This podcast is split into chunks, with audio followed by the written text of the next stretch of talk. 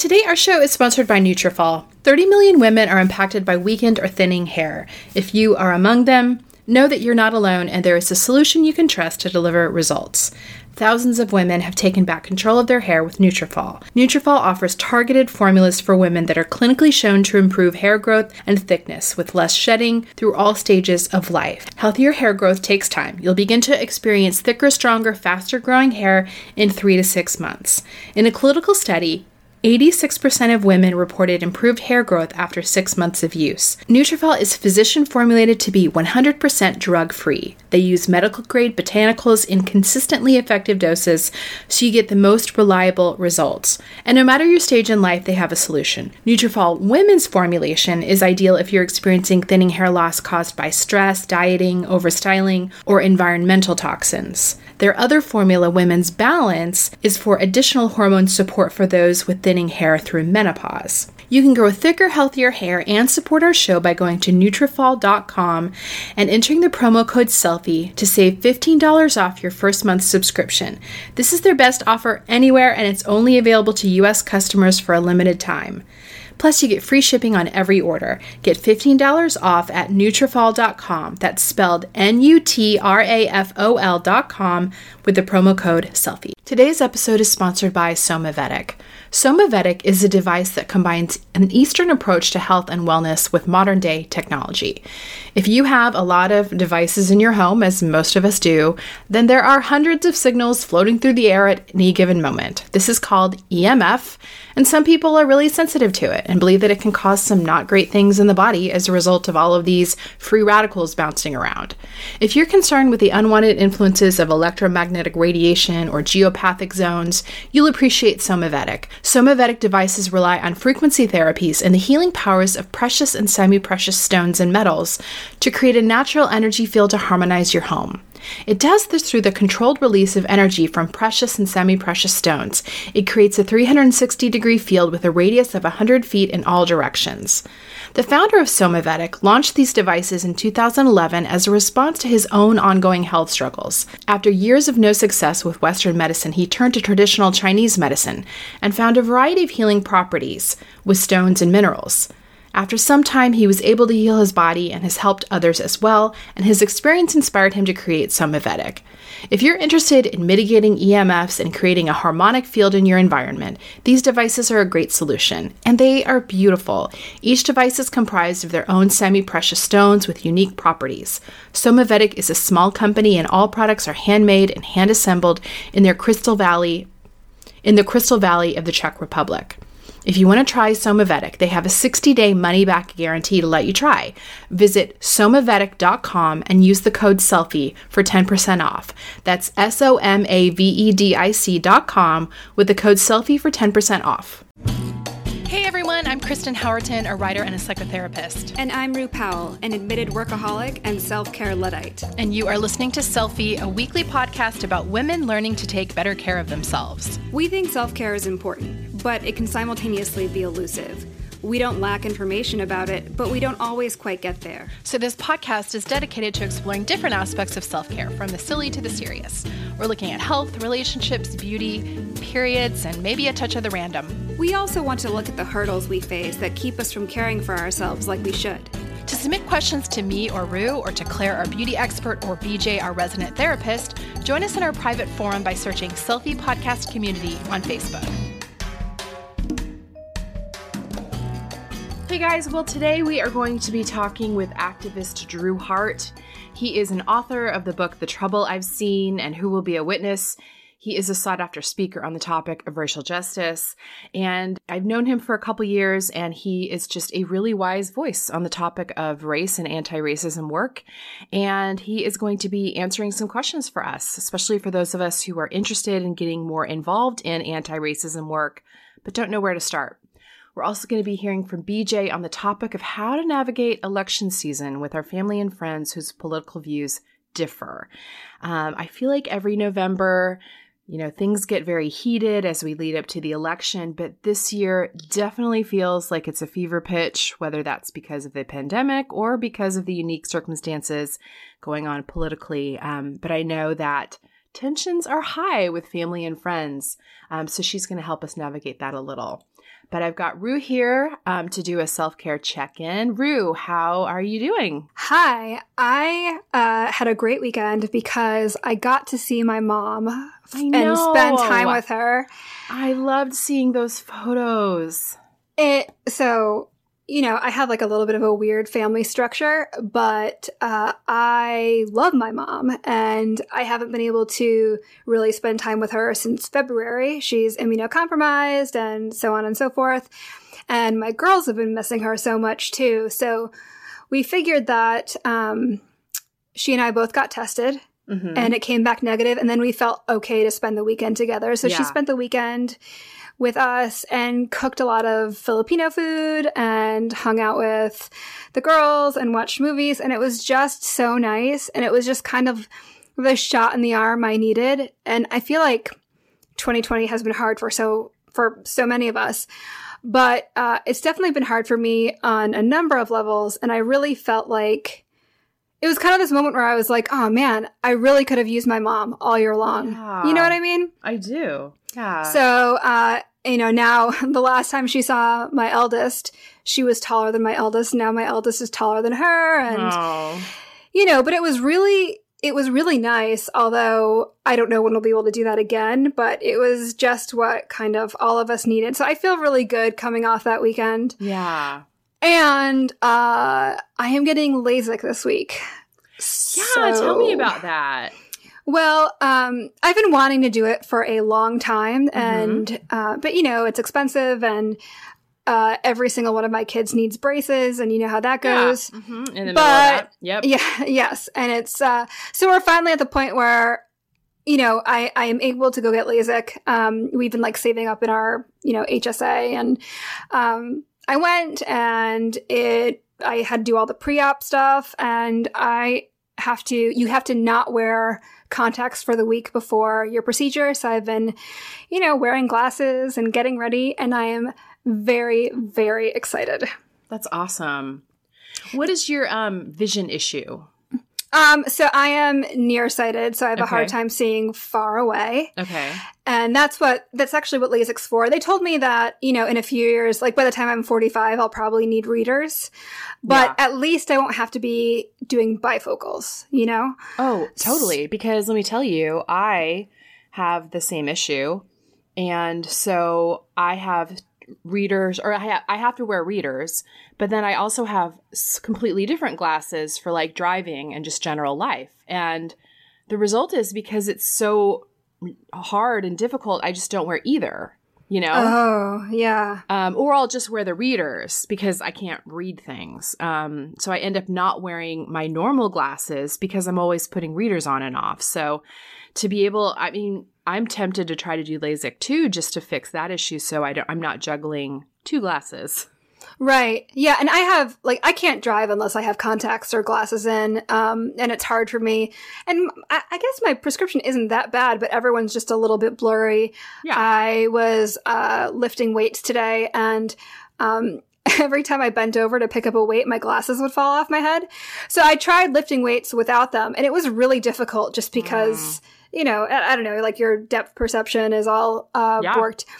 But I didn't realize all the things that you have to do. Like, you can't work out for a week. You can't do XYZ for two weeks. You can't do XYZ after a month. So, um, I'm glad I'm getting it done. I'm really looking forward to it. Although, if you watch the YouTube videos on it, it is. Oh, I would never. Frightening. It's no. frightening. I would uh, never. I never watch YouTube videos. Like, when I had my, um, Roto-Rooter of my sinuses. You know, I mm-hmm. had the uh, what do you call it? The turbinate reduction and all of that. Like so many people were like, just you know, wa-. even my doctor was like, just you know, watch a video so you can see what's happening. And I'm like, I will never watch a video of that ever. They lift like the top flap of my they like laser and lift the flap back Ugh. and then laser it and then put it back down. The flap's supposed to heal and they like hold your head in place and they give you like a Valium so you don't lose your mind. You oh, know, are you awake? Yeah. What? Yeah, yeah. The actual, they said the actual procedure is only 15 minutes long, but you have to be there and get the Valium or whatever. Right. And make sure that you're not going to fight or freak out. And because they say that happens sometimes. Oh, I'm sure it does. I would probably be that person. so, and she said, you know, when you come, bring some like nighttime Advil so you can just pop some and then sleep because the first six hours after, I guess, are excruciating. So you want to sleep through that. Yikes. And I was like, nighttime Advil, that is some rookie stuff. I will, I will bring some better stuff. I will, I will not be conscious at all the rest totally. of the day. So, uh, yes, that's, that's, that's that. So, mm, I'll that's let you know good. how it goes. Yeah, I'm anxious to hear how it goes. Yes. And how about you? How's your self care doing? Well, this has not been the best couple of days. I actually was up most of the night last night. Oh no. Um and I feel like a broken record, but our you know, this is this is just this is where my self-care is at. Our school district has just not really provided an alternate a good alternative for kids who don't want to go back to school in person. Mm. They decided last week that they were sending all of the kids back, um, either this week or next, depending on their grade and I feel really uncomfortable with it. I'm not alone. We have teachers who are petitioning not to go back. Our teachers union actually filed a cease and desist um, wow. to the district. So it's just it's it's very fraught. Um, parents are not feeling good. Some teachers are not feeling good. Now, mind you, there's a lot of parents and t- teachers who also are like, put the kids back in the classroom immediately. You know, right? Um, the problem though with our district and I feel like there's a lot of other districts that are figuring out how like kids who want to stay home can stay home or they can zoom in, you know. Ours did not do that. And so our option is to go back to school in person or they can disenroll from their school and do an online school that's been created using Florida Virtual School platform where they would not have access to any of their activities, any of their normal classes. So, for example, if I pull my kids out of their school and I put them in this separate online school, India will no longer be able to be an ASB, which she tried out for this year and was super excited to be in. She won't, she's in a drama Zoom production. She'll have to pull from that. She's taking dance this year. She'll have to pull from that. She's taking guitar. Um, I, every single kid has like massive losses wow. if I pull them. You know, Jafta is in, he's in high school. He's, you know, on, he's in two different classes that are kind of cumulative right. that build on each other. Um, one is a music production class. He's taking piano this year.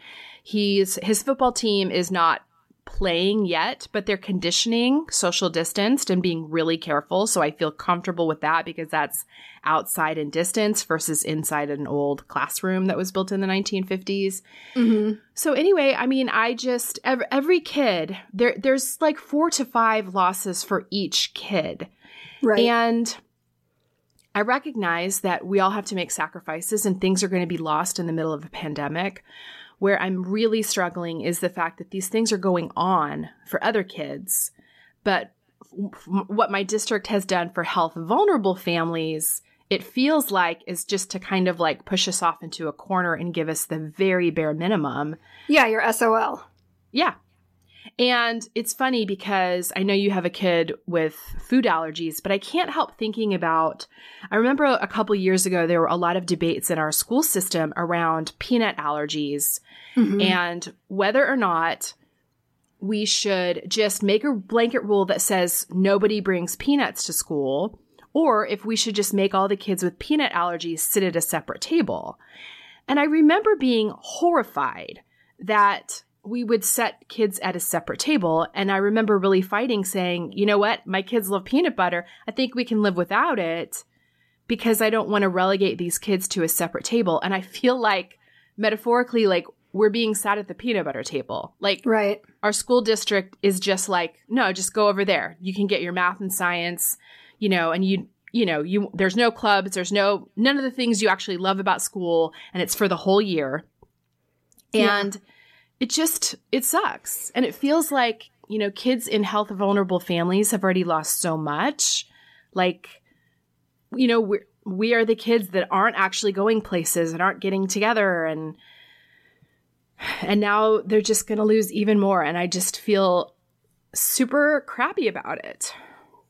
I don't understand why they can't just still let them do clubs though, because I know, I know. In, lots of towns, let's say you withdraw your kid and you're homeschooling, they're still supposed to have access to the town activities and clubs within those schools. So, uh, what I've seen is like, let's say there's cross country at a school as long as you're zoned for that district, even if you are not enrolled in that school, you can run cross country. So if you're a homeschooler, you can run cross country for the school right. that you're zoned for. So I don't understand why why they're not like that, that doesn't make any sense to me. Wouldn't a, a reasonable solution to be be okay? You have to do this like online virtual thing, but you can still do clubs. Well, the problem, one of the problems is that most clubs we we go to a great school too which is also why i'm super frustrated that we're having to pull out of this school our school most middle and high schools have six periods ours has eight and so clubs are classes and sports uh. are classes so you have to be enrolled in the school to take part in most of those things if that makes I, sense I, yeah it makes sense but I, I just it just seems like if they were going to make any exceptions, now would be that time. I agree. I I feel, and many parents. I mean, I am not alone. There are. I mean, there's a petition with a thousand signatures on it. Like many parents are upset, and they just the the feeling is that they just don't care, and that they're just trying to push our kids off into a corner. Right. Like, just take right. your kids and your health concerns. Because also, I will say, I think a number of the board members just kind of think the whole coronavirus thing is a joke. You know, mm-hmm. there's those people, of course, who, you know, I'm not going to live in fear. You know, not that any of us are doing that, but, you know, life has to go on back to normal. And I mean, the irony too for me is they keep talking about the mental health of the kids. We have to send the kids back for their mental health. But when they're saying that, they're only talking about kids from non non like health vulnerable families because right. it is super clear they do not care about my kids' mental health. Yeah, no, I mean, clearly they're. It, it's wild to me that these districts are willing to sort of sacrifice uh, a segment of people for the sake of normalcy for everyone else. Yeah, that's right. And that's what's happening. And, you know, it's really sad. I, I will say, I mean, you know, people have been arguing about this in our town's Facebook groups, which hmm. I know you know, town Facebook groups tend not to attract like the best of right. any given location. But I cannot tell you how many people are like, if you don't like it, stay home. Like that's the attitude. If you don't like it, stay home. If you don't like it, homeschool, you know? Like, I just, the feeling that I'm getting from my community and my school board is too bad sucks for you guys. Well that's what we're seeing across the nation right? You're this right. like lack of community care. It's yeah, all about right. like i don't have to wear a mask. Yeah. I, i'm not responsible for you. Where other countries. It's this like community minded village minded we're all in this together. And right. i feel like that's that's lacking here. And i'm i'm sorry. That sucks. I hope you guys i hope they come up with a good resolution for you. Um, i don't think they um, will. I ugh. i don't think they will. I I mean, it's super fresh. I was literally up till midnight, like weighing this out. And like at midnight, because the deadline was this morning, at midnight. Oh my God. Filled out the paperwork to pull my kids. Yeah. Out of their school. Yeah, that's awful. Yeah, it's bad. I'm so sorry. It's really bad. And they're, you know, and then they're super bummed. And I'm the one making this decision, so they're bummed at me. Yeah, of course. Right. Right. And they're watching all their friends still go to school. That's what's so frustrating. You know, so and so is still doing dramas. All, you know, the whole football team's still doing football. Like everyone else is still doing their stuff. And the Howerton kids are not, you know? They're being pulled out of everything. So uh Yeah, I I don't even know what to say. That's so hard.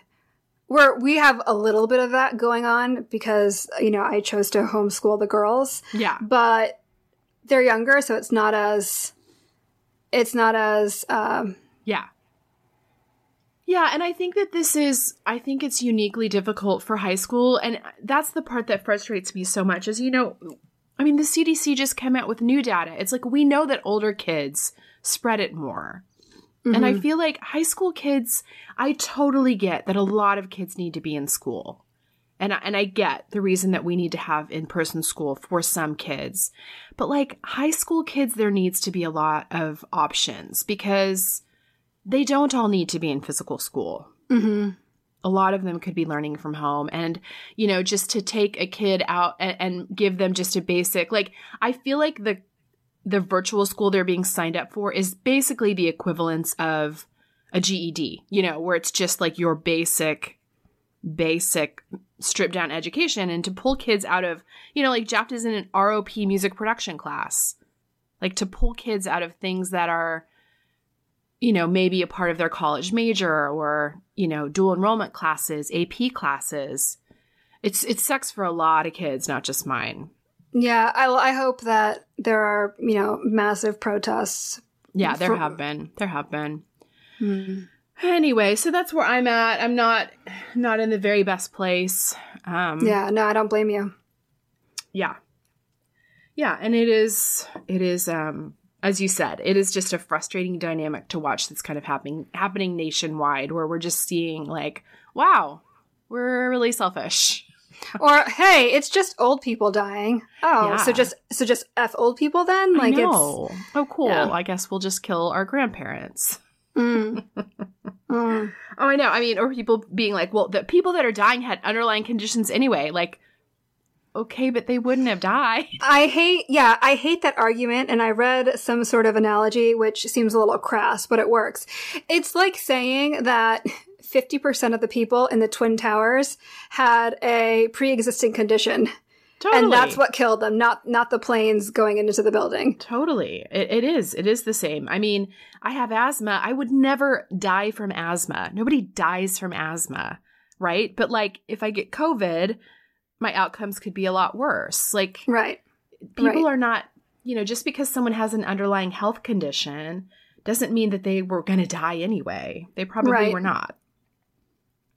Anyway, let's talk about two thumbs up. What what are you liking? Well, right I've got I've got one that's relevant. So okay. I was reading an article that was a little bit scary, but I thought it was at least you know at least a little bit measured. Uh, did you see it going around? It was um, maybe a few weeks ago. The most likely way you'll get infected with COVID nineteen. Oh, yes. That was a good one. Yeah, and so um, so I read it, and after well, let me let me read this part to you. Um, essentially, because it's getting colder, especially like the part of the country I'm in, um, the risk is a little bit higher because we're not outdoors. You know, when we're spending time with people, we're not outdoors. So this is a quote from the article. Aerosol transmission explains why indoor settings are so much more important and contribute to so much contribute so much more to new infections than outdoor settings do. Yeah. Armed with this knowledge, think about how you can make fall and winter safer, both physically and mentally. Instead of buying another can of Lysol, maybe invest in an air purifier, more comfortable two-ply cloth masks, or even an outdoor fire pit or space heater.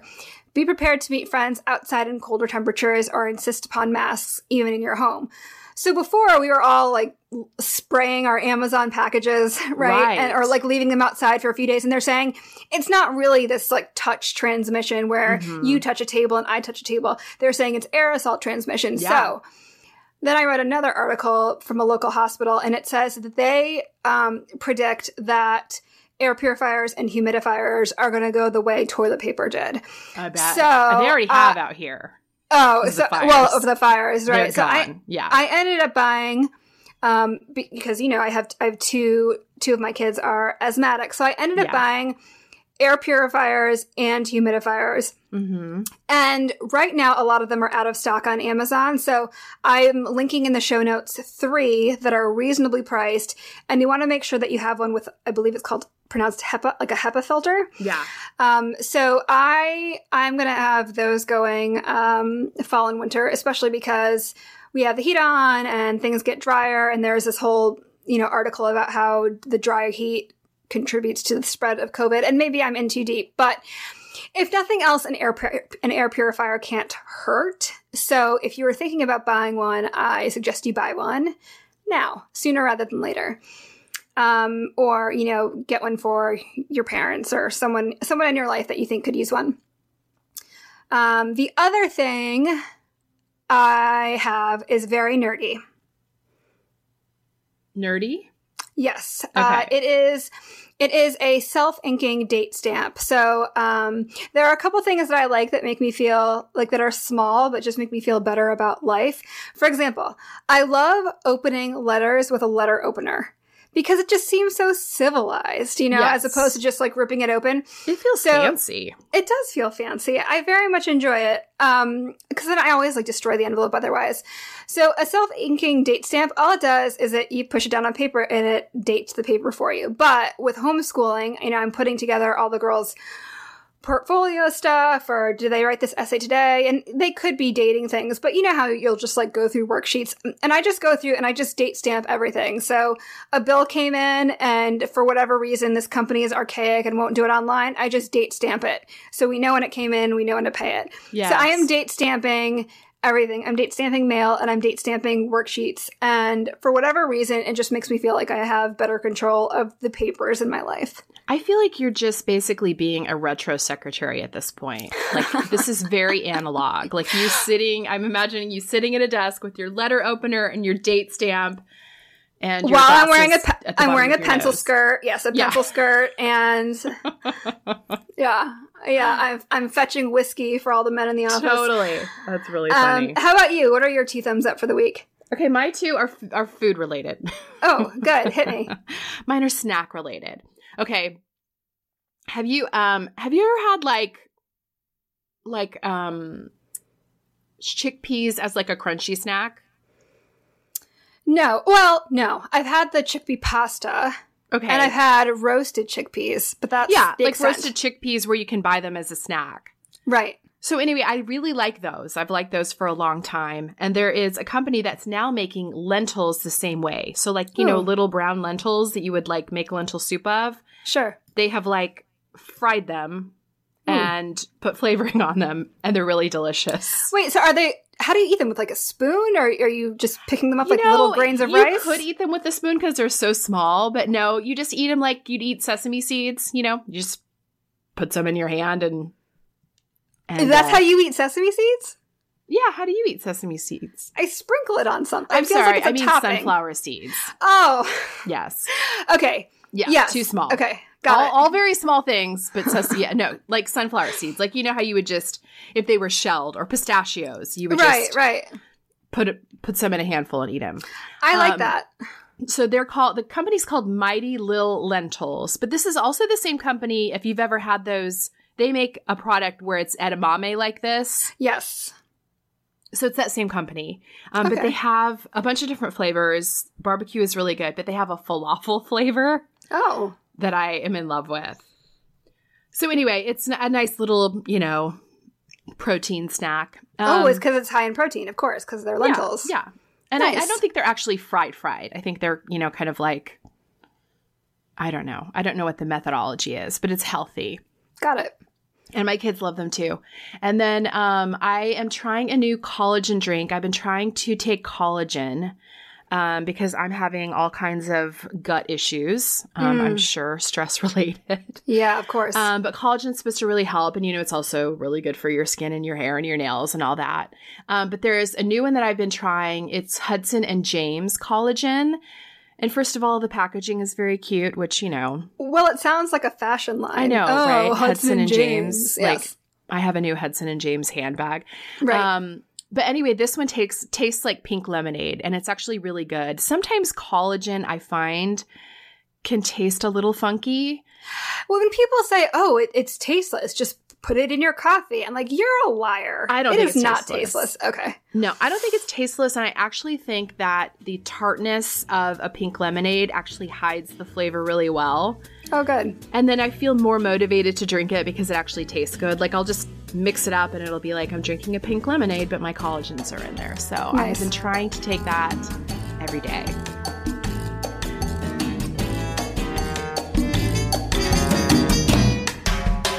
So, when I was a teen learning to shave my legs, my mom did not do me any favors by buying me really cheap disposable razors. If you grew up in as a teen in the 90s, you know the ones, and they left nicks and cuts all over me when I was trying to shave. So, With two girls learning how to shave their legs right now, I am committed to making sure that they have good quality razors. Guys, I was probably well into my 30s before I realized the difference a quality razor makes. Today's sponsor is Athena Club. They have great razor kits that we have been using in our house for a couple months.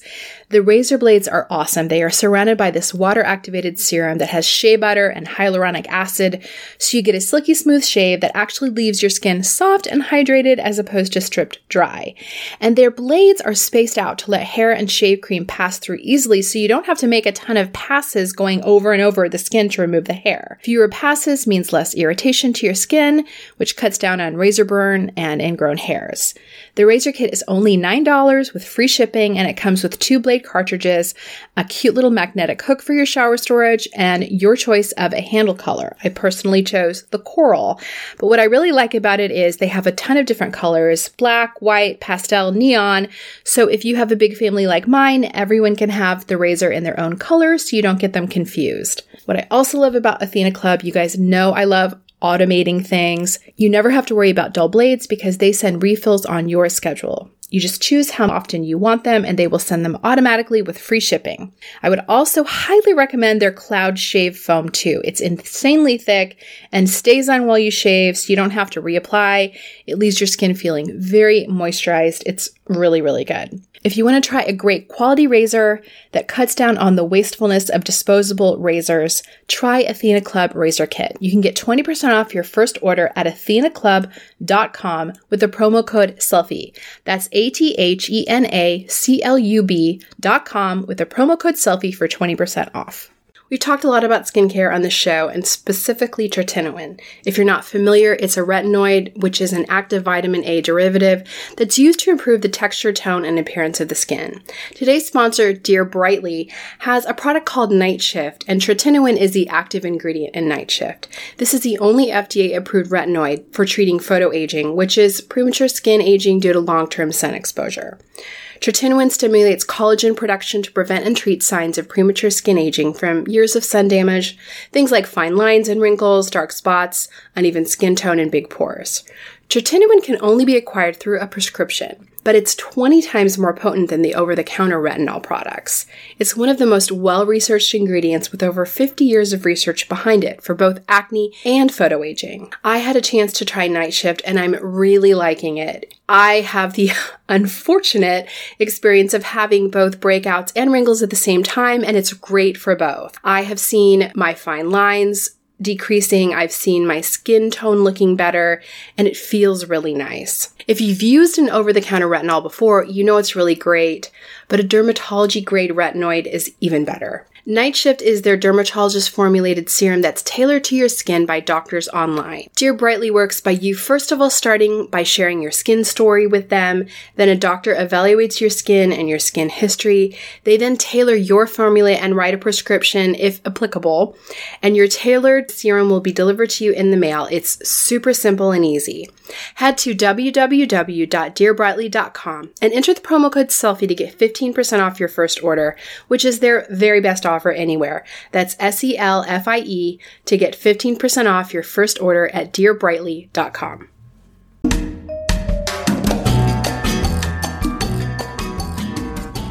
We're going to take a quick break to talk about one of our sponsors.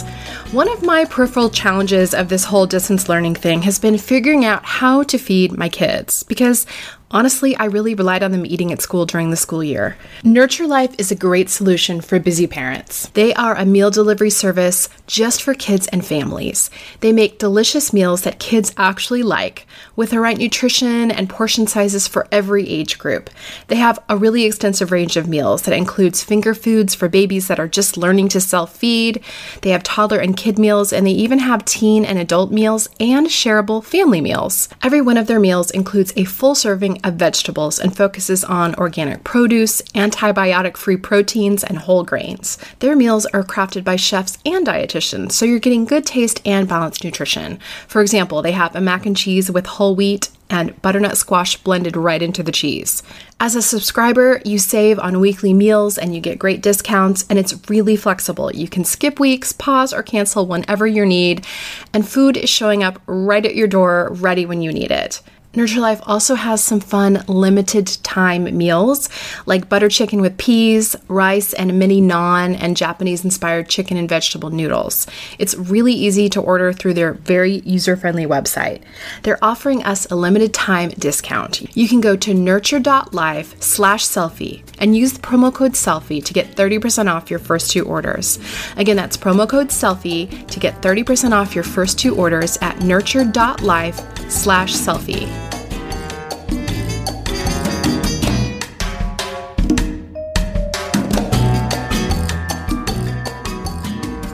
Hi, guys, I'm BJ, and in my private practice as an emotional wellness coach, we address trauma, attachment wounds, and the roles they play in how we show up in our lives today. I've found my self care has a profound impact on my mental health, so I'm here to invite you into the journey of emotional self care.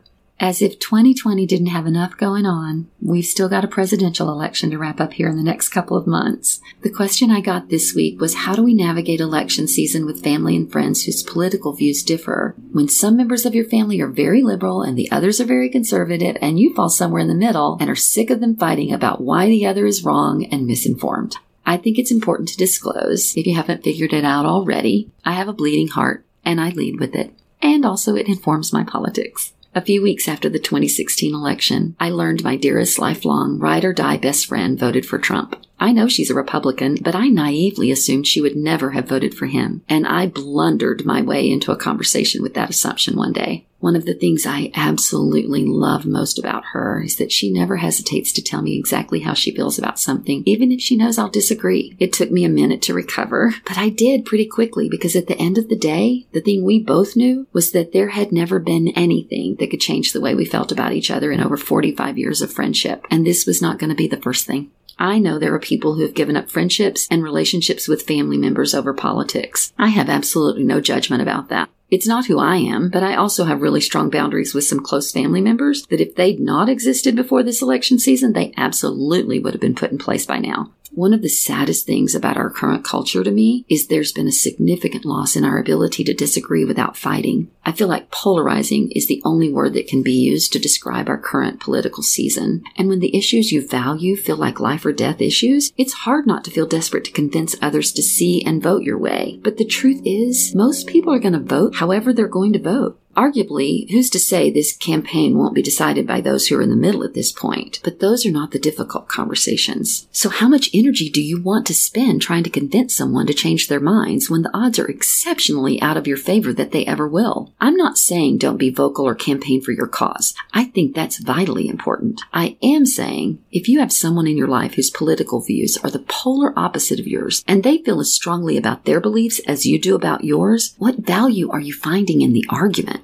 My girlfriend and I agreed to just not talk about politics, which honestly has never been one of our preferred topics of conversation anyway. We live 1600 miles apart, so our talks are usually very personal or about family and work. So this really hasn't been a hard transition for us. However, this past year, she has asked me a couple of times just to offer my point of view on some things because she was having a hard time seeing the other side. I love that because she trusts me to give her a fair and objective response. And I never feel the need to convince her I'm right. I just focus on what it is she's trying to learn rather than my own agenda. This has actually been easy for me to do because I've found that the news outlets on both sides are not super interested in truth telling. While the most extreme conservative outlets have been found guilty of promoting conspiracy theories and, and distributing misleading, outdated headlines as though they're current, the left's bias tends towards information elimination. They tell the story they want us to focus on and take the attention away from things they'd rather we ignore. In the pandemic, I've learned I have to conserve my energy significantly because I'm finding I simply don't have the bandwidth if I don't. That's my self care.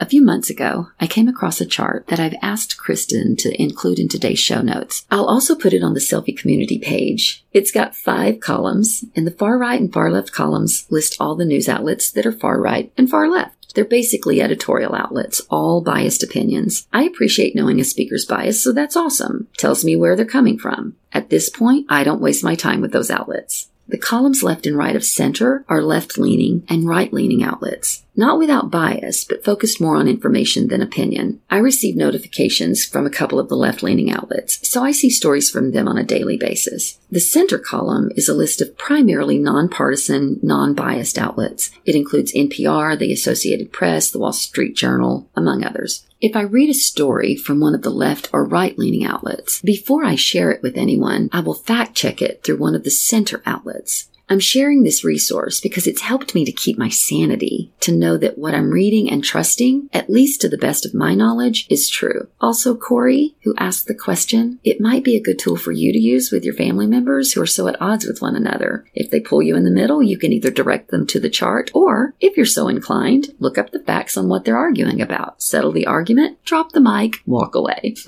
Listen, just two months and it'll all be behind us. So hang in there, love one another, lean into empathy, and if all else fails, go to YouTube and find the video of Snoop Dogg singing Let It Go in his car a couple of weeks into the pandemic.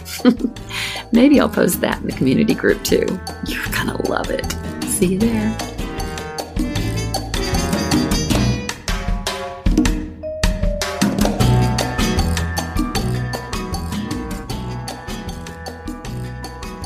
Hey, Drew, thanks so much for joining us. Oh, thanks, Kristen. I'm glad to be here in dialogue with you. I wanted to see if we could start with talking about the differences between individual racism or personal racism versus structural racism or systemic racism. Because I think a lot of people get a little confused on what systemic racism really is. Yeah, no, I, I, think one of the things I often tell folks is, you know, so like in Pennsylvania, I'll give a geographically based example, though this is a common story in other places as well, in some forms. Maybe it's a little bit different each place. But the example I give is how um, funding works in Pennsylvania. Uh, we already have a huge problem across the country in terms of how um, taxes from your home, right, mm-hmm. basically mm-hmm. funds um, public education in different regions. So that already, which most people around the world think that's just horrifying. Like, why yeah. would you do that? But it's in a system that allows to perpetuate wealth and advantages, yeah. um, and pass that on and keep other people excluded, right? And so yeah. it makes sense in our country why we do that. But on top of that problem, then in Pennsylvania, for a very long time, we didn't even have a fair funding formula from the state. So like the state provides about 35, 40% of funding to the school district. And so for a long time, we didn't have a fair funding formula and there was a really racist way in which these funds were being distributed, right? It's mm-hmm. not get about anybody's personal intent at this point anymore. Right. This, it's been going on for decades, right? Right. Um, and so what they found was that the more people of color in a school district, the more likely that they were going to be underfunded by the state. And the more white people in a school district, the more they're going to be overfunded by the state. Mm-hmm. So a few years ago, we finally got the state to get to adopt a fair funding formula, and it was really faith-based organizing that actually uh, made that happen. But um, the state, what they did was they they increased their budget by I think it was like eight percent, and um, put the new money through the the like the eight percent went through the fair funding formula, and the rest of the money stayed the same. So basically, it was I call it a confession of guilt more than it is actually trying to fix the problem, right? Right. And so now, I mean, these are systemic policy problems.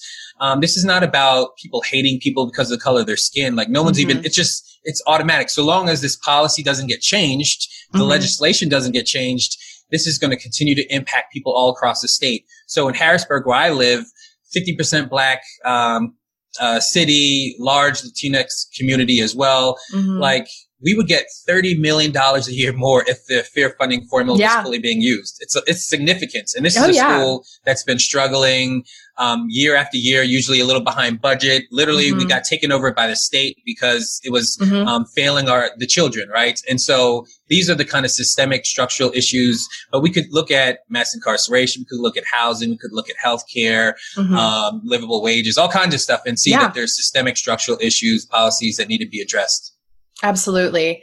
And, you know, you mentioned the role of faith based, you know, activists and action in changing some of, some of those things for Christians who want to be more involved in, in, you know, maybe this, this deeper work. Um, what's a jumping off place? What, you know, how do Christians get involved in a way that is, that is really moving that needle forward? Yeah. Um, first, I, I, would say is that we've got to become students of the different mm-hmm. ways mm-hmm. that there are different um, methods uh, yes. for social change, right, that are yes. available to us. Um, I'm always shocked at mainstream conversations, even around things around like nonviolence, because mm-hmm. there's a perception that we've got to become more violent because this nonviolent stuff doesn't work. Mm-hmm. Ironically, the interesting fact is that social scientists have shown the exact opposite: is that nonviolence is actually more effective than mm-hmm. um, violence resistance mm-hmm. um, if it's sustained and strategic yes. and um, active, right? Mm-hmm. So, and, and but the term nonviolence sometimes gets used just to replace talking about marches, um, right? when when really what it's that's not strategic, right? That's right. When all we're doing is marching and rally, marching, rally. There's nothing right. strategic about that. Um, nonviolence is supposed to be strategic, usually mm-hmm. escalating campaigns right. that um, and mobilizing mass mobilization to get as many people to address it. And what they say is that all you need is 3.5% of the population and mm. like hmm. these movements are like guaranteed pretty much to to win if it's sustained and active right right Organizing, on the other hand, is about power building on the ground at the grassroots level. So letting um, the community hear, uh, voice their own concerns, um, mm-hmm. identify the main things that they want to address, and organizing and building power, not from the top down, but bottom power, right? Um, building local power and addressing very concrete issues one at a time trying mm-hmm. to go to the power brokers and address those issues, usually a little more through formal channels than maybe movement work does. Usually what I tell people though, especially for faith-based organize, like figure out who's doing the work already in the community, right? Yes. There's always a yes. danger, uh, and not only white churches, but especially white churches, right? Yes. With the savior complex to just oh, want to sure. reduplicate the wheel. And right. I think that we've got to figure out who's already doing this work. How do people, especially if you haven't been doing the work, how do you learn to follow and spend some good time um, just joining in and following orders and put, you know, um, put some elbow grease in before you start making suggestions about what needs to be done. Yes. Yes. And listening and making sure that, you know, the organizations you're, you are, you know, putting your weight behind have black leadership and are not just, as you mentioned, like an attempt at, you know, sort of a white savior, you know, we're going to come in and help everyone, in, swoop in. Yeah. Right. I think a lot of people might be really surprised, unfortunately, surprised to know how many organizations are out there. I think uh, for a lot of white Christians who are just being introduced, or white people in general, who are just being introduced to this movement, they may be looking at it and going, okay, so I can either join Black Lives Matter, the organization, or you know, like they might think that's the only option. And then there's, you know, lots of Christian propaganda, unfortunately, going around about like white, you know, Black Lives Matter is Marxist or they're, right. you know, they're not pro life or they're LGBTQ affirming. Um, and therefore we, you know, we can't do that. And I, I think people may not understand how many faith based, you know, organizations there are available for people to get behind if that organization is not one that they're comfortable with. Right. Yeah. So, I mean, I would say a big one that I really want to push on a national level. There's an organization called Faith in Action. Mm-hmm. It used to be mm-hmm. called PICO. Now it's Faith in Action. And they actually are an umbrella organization on which a lot of other faith-based organizers, organizations kind of work with under them in different places. So, yeah. Under Faith in Action, like here in Pennsylvania, we have Power Interfaith, right? Um, and so I've done some work with Power Interfaith. I know some of the leaders in um, Faith in Action, but but like on a local level, it's mm-hmm. power that I've been engaging in. And so, yeah, people can figure out who are those organizers. Um, and there's lots of others. And there are some other big umbrella organizations as well that uh, people um, collaborate with. Um, so people got to do some homework, right? Do some yes. research and figure out who's there. I would say though that no matter what, um, if we're really committed to our community, we're going to have to be comfortable partnering and collaborating with a whole variety of people, yes. regardless of whether they match up 100% with our ideology, our That's faith, right. whatever, right? That's right. Um, and so we can collaborate at points of interest and, and agreements and, yep. and also learn from folks, right? I mean, I've learned so much from my Muslim brothers and sisters who I yeah. collaborate with all the time. I appreciate them. I'm glad that they're there. And so there's an actually really meaningful way in which uh, exchange can happen in those spaces and we can be inspired and encouraged with, with one another. And that's without me diminishing being i show up fully as a follower of jesus everywhere i go Yeah. um, everyone knows who i am i don't have this there's sometimes there's this perceptions right that you have to like erase who you are in these spaces no you show up fully as you are Mm-hmm. um, um, but also allow other people to be fully who they are as well Yeah. and, and and we can collaborate and i think that's precisely when we understand what it means to pursue the common good where everyone can flourish out of that situation Yeah, I completely agree. I mean I think we as Christians, you know, we have figured out a way to partner with other Christians who hold very different theological views. You know, we Right. can, as Protestants and Catholics, get together, even though we have very different theologies on, um, you know, Mary, and we can get together with people who are uh, premillennial or postmillennial, like they're, you know, or who believe in water baptism or don't. Like Christians are able to partner with people that they disagree with theologically, but yet there seems to be this real block um, when it comes to LGBT or, you know, um, and so I, I agree completely that I think if we're really committed to this work, there are times that, that we have to just partner with people who we don't agree with theologically because we do that all the time. right We, we really do do that all the time. And the fact of the matter is, we're talking about our neighbors, our, our community. Mm-hmm. Like these are people that, so it's only like somehow we've segmented in our minds that only in matters of faith then somehow um, Yeah. we have nothing to do with anybody else. But Yes. then we interact with people all the time. Hopefully you do, right? Hopefully we all Yeah. interact with folks. But some people, maybe they're not, right? Um, Yeah. I don't know. But, but I think what does it mean to be fully human the way that Mhm. God desires for us to be and to see our shared humanity with everyone? It's not just shared humanity with followers of Jesus, shared humanity Yes. with everyone because we're all made in the image of God. We all Yes. have dignity because of that. We're all worthy and valuable. Um, and Absolutely. Some of what we learned from the Black Lives, Black Lives Matter movement is precisely that, right? That we Yeah. need to value everybody, see their worth, recognize their dignity, and treat people as such. Well, absolutely. And I mean, ultimately, I think a lot of the, um, the philosophies of the Black Lives Matter movement that are speaking to that are being twisted and bastardized by Christians as some like anti-family, you know, when really Right. what they're saying is we affirm familial differences or we affirm Right. non-traditional households. Exactly. Um, they're all included, you know, Right. we're taking a village approach. And I think there's a, a whole lot of twisting. a lot of twisting. I, I was just having a conversation the other day. Somebody was saying that, you know, they're cultural Marxists, right? I'm right. Like, I'm like, what, what, I mean, how do we even respond to these generic statements? I'm like, look, I'm not, I, as someone like, I don't ide- identify as Marxist. Though, to be fair, like, I have some really good friends who do, black Yeah. Marxists. And honestly, they're some of the most genuine people I know, right? Sure. But I haven't read Marx. I don't get my inspiration from Marx. Yeah. But if I'm going to make a critique about something, then be specific about what we mean by that. Because when we just make these blanket statements, Right. it's almost like McCarthyism. Oh, he's a commie, right?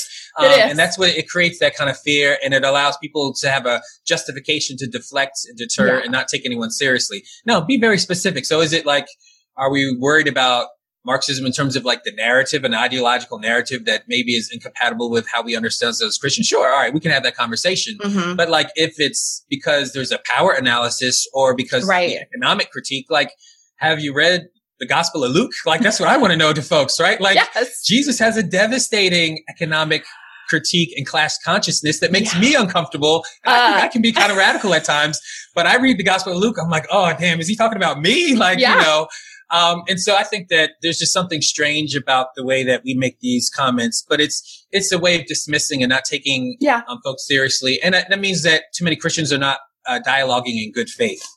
I completely agree. I, th- I think that you just, that's exactly it. It's not dialoguing in good faith. It's, it's picking a word that sounds scary and then dismissing the whole thing without any engagement, without really asking any questions. And, you know, if people wanted to dial into a study of Marxism and what that really means, I think that there are a whole lot of scriptures that Right.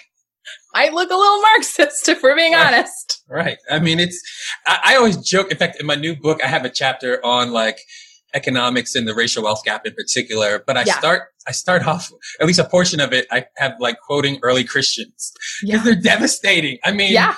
they're like, you know, if you've got more and someone else hasn't eaten, like you've stolen from the poor. Yeah. Um, and so like they very radical critique that does not, it's not compatible with, uh, capitalism as we understand Yes. it. So I think that, um, we don't need Marx to get there to make these kind No. of critiques. But Mhm. if somebody engages, I mean, from what I understand is Marx, um, even people who don't just wholesale internalize all of Marx is that he's helpful in a lot of different ways, even if you disagree with him on some things. And I think that's how we ought to, we ought to read everyone critically and carefully. Um, and so no different with Marx. Let's be Yeah. serious dialoguers if we're going to be naming him, right? If I'm going to Yeah. name Marx, then I better have read Marx first before Yeah. I start criticizing and call people Marxists as a Yes. reason to dismiss them. Yeah, Yeah. Yeah. and I and I think you know I think it's one quote from one of the leaders that's been taken massively out of context, which is that they were trained in some of the ideology, and some of the ideology is uh, about social reform, you know, Right. and and that's ultimately what's you know where they're being informed is that social reform and and you know critiquing social structure structures and critiquing wealth inequality and all that kind of stuff. Right. I mean, we should all be doing. we should all have a problem with yeah. massive poverty and Yeah. inequality and who has access and um, Yeah. I mean we can come up with maybe different answers exactly how to address these things but if we're not concerned with these things at all then I would say there's something domesticated about our understanding of Jesus that we have to take seriously. Absolutely. Well, you mentioned your book, and that new book is Who Will Be a Witness? Yeah, who will be a witness and then the subtitle Igniting Activism for God's Justice, Love and Deliverance. Yeah, and that is a great book for people who, you know, that we're talking about, maybe Christians who are saying, like, I want to get more involved in this, but I don't even really understand it at all. Um, that's a really good book. And then your previous book, Trouble I've Seen, was more focused on the church. Yeah. In some ways, they both are targeting the church, right? Yeah. The first one is like anti-racism. Anti- Yeah. What does it mean for us to understand what, what it, what white supremacy, racial hierarchy is all about? How does it function systemically? How do we think about it as followers of Jesus, right? Kind of anti-racist Mhm. discipleship. Yeah. And then the next one like launches from there to say, you know, um, what does it mean to awaken to our moments and actually get involved in this change? And in Yeah. fact, some of the reason why I wrote it was, so I'm like talking to churches and congregations and I, I got mostly really good responses from the book, but sometimes they would say like, all right, so you're calling us to do justice. You know, what does that mean? What does that look like? You know, Mm. and I'm thinking like, okay, you know, maybe we need to back it up a little. we need bit. the right? handbook. and, and, and help them. And I ended up not doing like a handbook. yeah. Um, in fact, most of it is still, I only get to the very practical stuff at the end of the book. Mhm. Um, and I really frame, uh, radical discipleship because I, I, I think, um, we have such a domesticated understanding of Jesus. It's so domesticated and watered down and diluted. And so I agree. I actually spend two chapters trying to help us see Jesus, right? Mhm. Um, but then do some history on the history of Christendom and colonialism, white supremacy, Mhm. do some stuff in terms of the internal life of the church and its worship life and how it relates to justice. Mhm. And then I turn more externally in terms of um, nonviolent stuff, getting much deeper into some of the stuff that we began to talk about earlier, Yeah. organizing, uh, movement theory, electoral politics, a whole bunch of stuff. Um, Yeah. so that way, um, people know what they're getting into, have some language and frameworks um, to enter into this work, and also to discern what will be helpful for their own congregations. So it's not me Yes. giving them answers per se, but just kind of laying out the the the the field, I guess, so to speak. Yeah. Well, and the theology too, which is great. Yeah. I mean, you're, Absolutely. you know, you're really laying a foundation um, for people to understand. Um, and I think, you know, I- I think so much of this ultimately comes down to us taking that deeper look at Jesus, take, taking that deeper look at not just what we've been raised with and the stories and narratives that we were raised with in the American church, but like, what was this guy really about? You Right. know, what was he Right. really preaching outside of what we know from our church experience? And it's, it is pretty radical.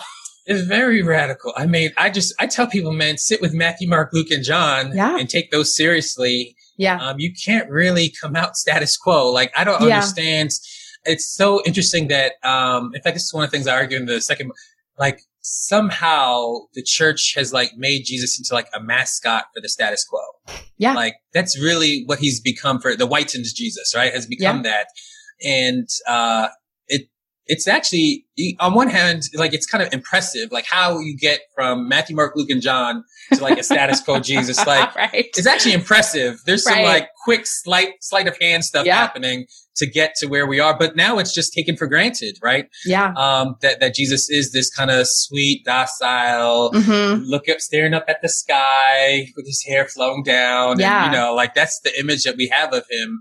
And uh, we've got to do something about how we deco- how we've colonized Jesus. Literally, it's not only that that people yes. have been colonized. Literally, Jesus went through de- yes. colonization process in yes. the West, and we've got to grapple with that. Yeah, yeah. It's funny. I talk about that in my own book, where I kind of went through this process of really getting a better understanding of Jesus. And some of it was through my involvement with Letter Christians, which is, I think, where you and I ended up meeting. Um, yeah.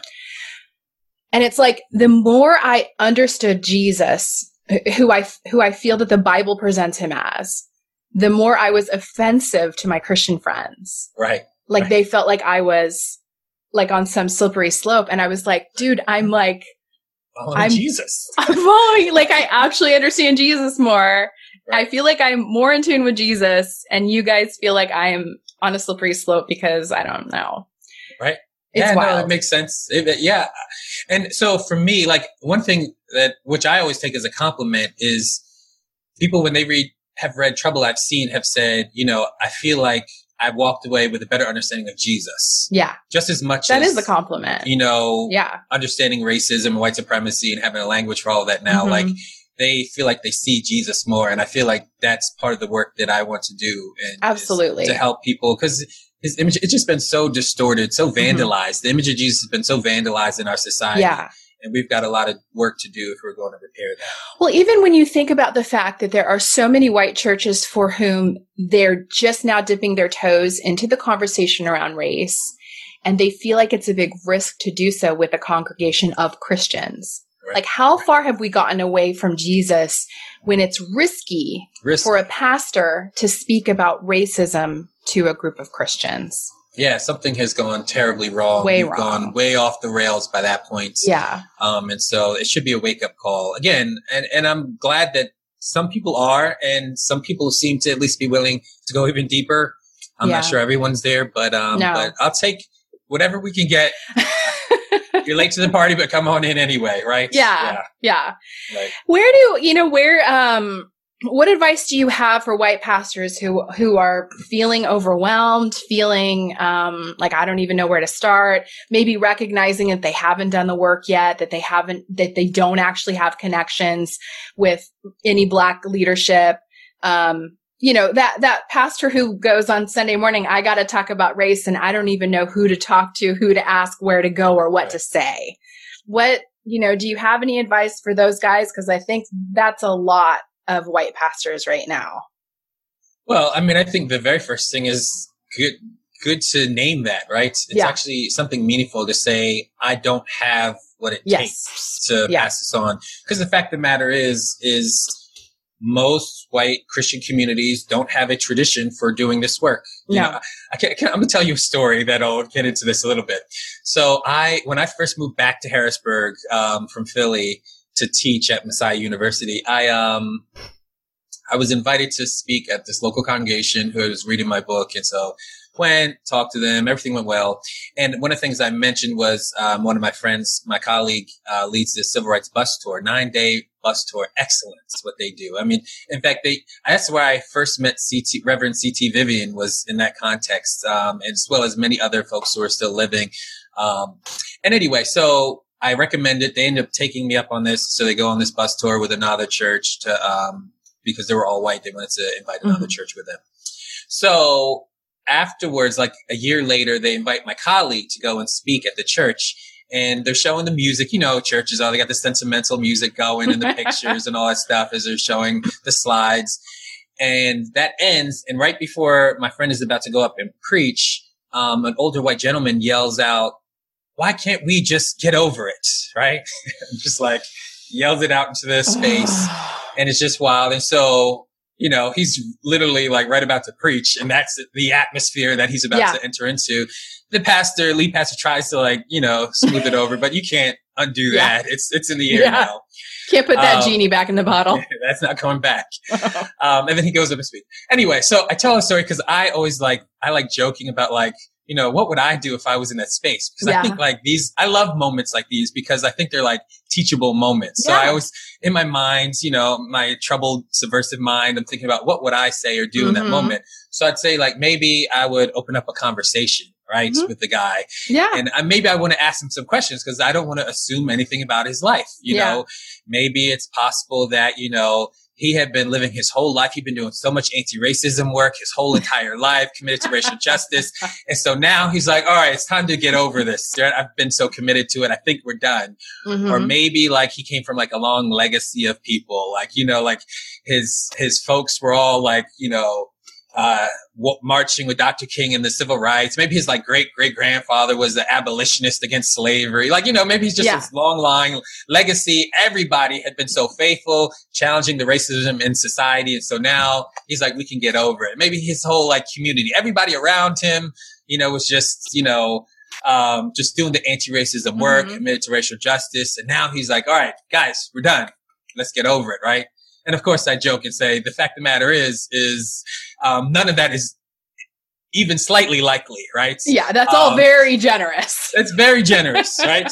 because the reality is, and most people understand this, Yeah. is that they in their own personal lives haven't been doing the work. Yeah. Their families they haven't been passing that on. Their Mm-mm. communities have not been doing the work. And so the real question isn't how do we get over it? How do we get on it for the first time, right? And right. so, so for pastors that want to actually engage, they need to name that, identify Yeah. the, the failure um, that they have not engaged in this work and say, Yeah. how do we get on this for the first time? Mhm. And we don't have the tools to get there. Who, what traditions and communities have Mhm. been doing this work, right? Clearly, Absolutely. uh, one of the easiest spaces is the black church and particularly the prophetic wing of the black church, right? Mhm. That th- this work has been going on for generations. And so, um, there's resources to draw from. There's leaders to learn from. Um, Yeah. and maybe these white pastors need a black mentor, right? Yes. and stop seeing themselves as having everything to give um, and Yeah. teachers, but as students and having something to receive and to learn from. yeah. So I think that those postures where the first are last and the last are first are really important for these moments. Um, Mhm. and then, yeah, read widely. I mean, I, I wrote Trouble I've Seen and other folks have written lots of resources like this um, Mhm. precisely for folks to engage and to go deeper, to begin Yeah. to understand. Um, and you can pay folks, right? Also to, I to was come just about to say that though right? too, because I think you know, I, I think there's this assumption of like, well, I'll just grab you know the the the black pastor I know and tax Mm-hmm. him to educate me, and like, I think that white churches who recognize that they have not been engaged at this level need to put some budget forward The, put it And- in the budget. That's right. Put it in the budget and and pay for that mentorship and pay for that education because you know black people are a minority and they're taxed and tired right now Right. you know That's i mean you guys are being stretched thin by everyone you know everyone wanting your expertise suddenly Yeah, And- everybody, everyone, right? And Yeah. so, uh, I was, so I, I was paid recently for a group to, uh, in Boise, Idaho, and I was learning that, so they don't have a large black population there. Um, Mhm. And so there's this black pastor that, um, everybody is just calling on everybody, but he wasn't doing like this work prior.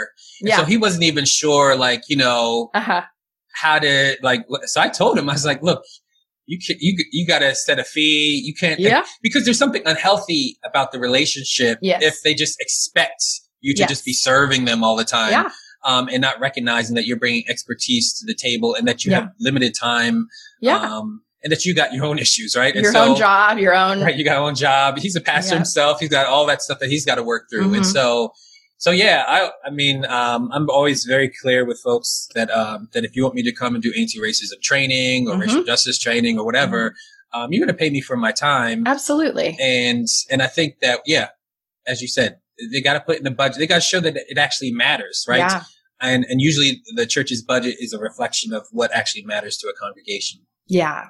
Yeah. And I mean, I think a lot of white churches need to also take a look at their staff and, you know, Yeah. make sure their staff is reflective of the community at large. You know, because I just think that that often doesn't happen either, way too often. Thank you so much for chatting with us. I'm going to link your books up in the caption, but where can people find you online? Yeah, you can find me. Um, I'm on Twitter. Um, so my handle is D R U H A R T, Drew Hart. Same thing for Instagram. I have a Facebook page. Um, I do, I'm a co-host, um, for the Inverse podcast. Not everyone knows that yet because I joined Jarrod McKenna for the Inverse podcast for this season three. So I've been doing that. That's been a lot of fun. And let me think. And my website is drewgihart.com. And yeah, you can find me those spaces. Awesome. Well, I really appreciate you talking with me about all this today. Yeah, thanks for having me, Kristen. This has been good. Hey, thank you for joining us. Continue the self care conversation with us on Instagram at, at Selfie Podcast and in the Selfie Podcast community group on Facebook. You can also visit our website to check out the resources we've talked about in each episode at selfiepodcast.com. Make sure to subscribe to Selfie on iTunes so you can catch up with us next week. Take care.